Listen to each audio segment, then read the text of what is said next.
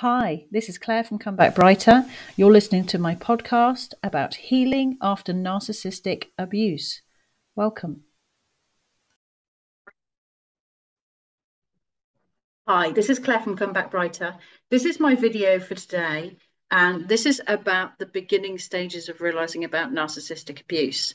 And the, the quote that I'm using is actually from the Bible, which is John 8 32. And the quote is, the truth will set you free. The truth will set you free.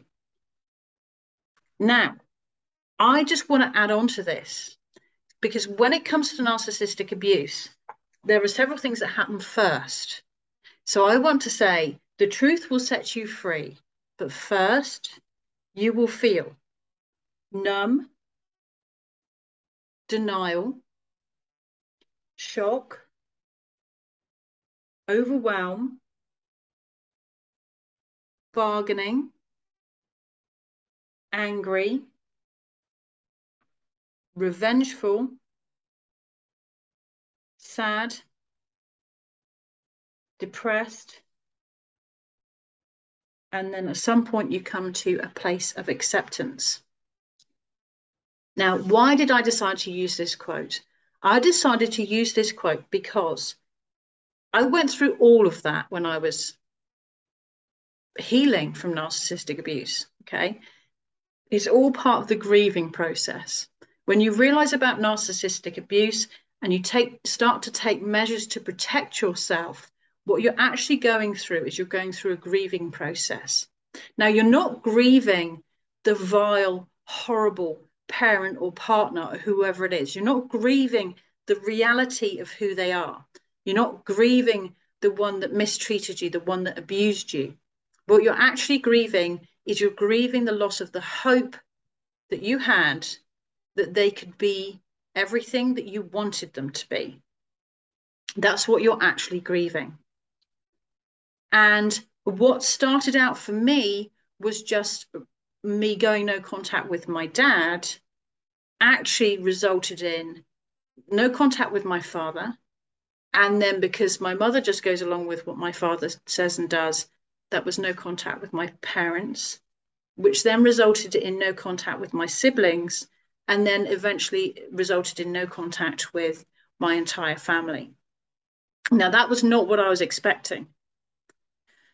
But also, what it resulted in as well. So not only was I going no contact with my entire family eventually, not all at once, because that was too much to cope with in one go.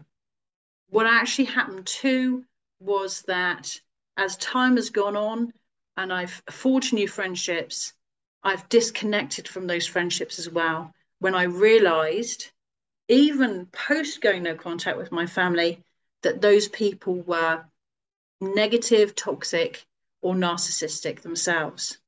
So, so what actually happens is when you realize the truth about the narcissistic abuse that you've been through, it has a ripple effect in your entire life. And it might start off, like me, it might start off going no contact with one particular narcissist who might be an ex, might be one of your parents, might be a sibling. But there will be more people that you will go no contact with as a result of that. Now, I'm not saying this to put you off. I'm saying this because it's something that is very important to realize. It's very, very important to realize. Because once your eyes have opened to narcissistic abuse, and to the truth about the dynamic of your relationships and your friendships, then you can't help but see it. And this might be in friendships in your past when you were a child or young adult, or this might be friendships now. So, how does the truth set you free? When it comes to narcissistic abuse.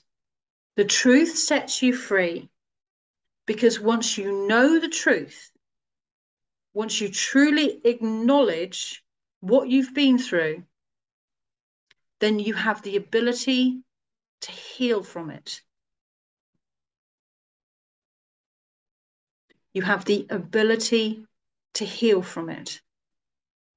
And then what that means then is you then become much more aware of those toxic, negative, or narcissistic influences in your life. Either ones that are old, so old friendships, or new ones that are coming in. And you start to progressively become more and more aware of how these things are not good for you.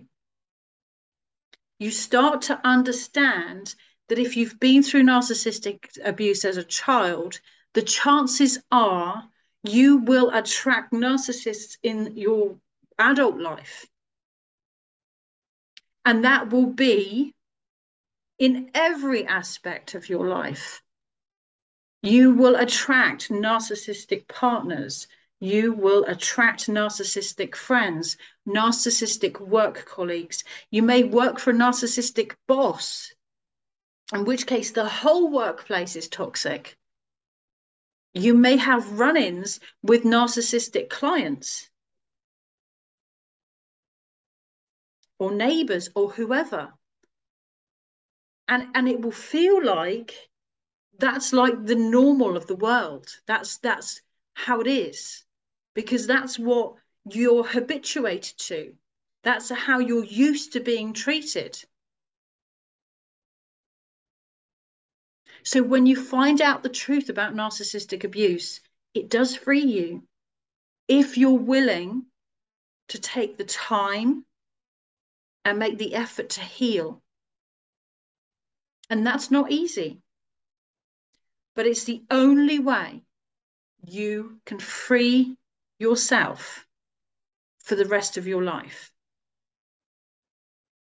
So, the way that I see things now is I went no contact when I was 36.